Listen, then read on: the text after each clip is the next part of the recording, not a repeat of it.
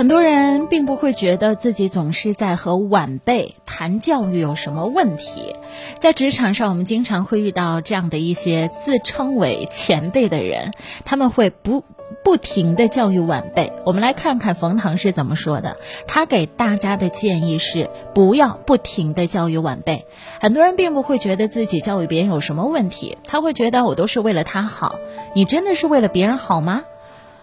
冯唐说：“这个世界上，除了你的父母或者你最亲的人，或许没有人真正希望你过得好。”这句话你认同吗？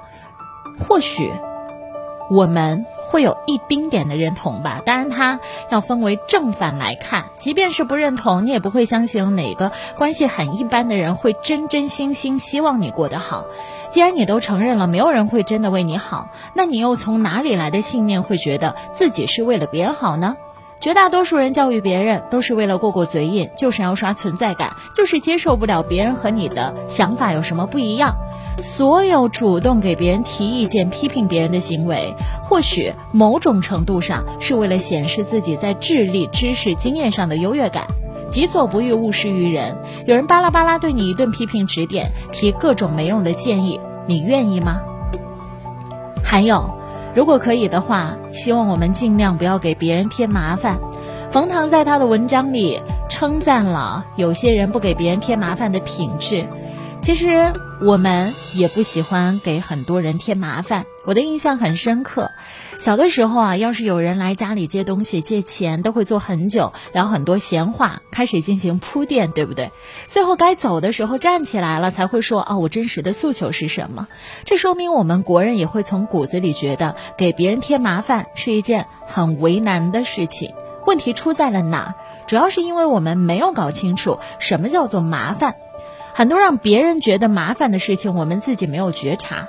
比方说，你失恋了，你找别人一直倾诉；你看见别人字写的很好，你希望他免费给你写一幅；你顺便给别人提提建议；再或者，你希望别人按照你的想法去干一些事情，这些都是给别人添麻烦。可是很遗憾，我们很难觉察到自己在和别人添麻烦。什么叫做麻烦？麻烦就是两个人的言行交流只符合了其中一个人的意愿，只有其中一个人得到了好处。需要特别和大家分享的是，如果我们的家庭关系、夫妻关系都很糟糕，有一个很重要的原因是给别人添了麻烦。这种添麻烦主要以提要求的形式出现。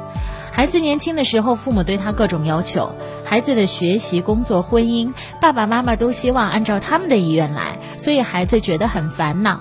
等到爸爸妈妈老了，孩子又希望爸爸妈妈按照孩子的意愿生活，比如说叫老人别再劳动了，叫老人给自己带孩子，这都是在给父母提要求，父母当然也会不舒服。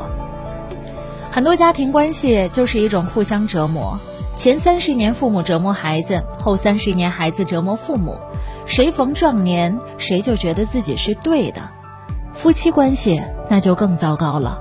丈夫看不惯妻子，于是讲大道理、冷漠的方法来提要求；妻子看不惯丈夫，于是以唠叨、吵闹的方法提要求，结果就搞得大家都很不开心。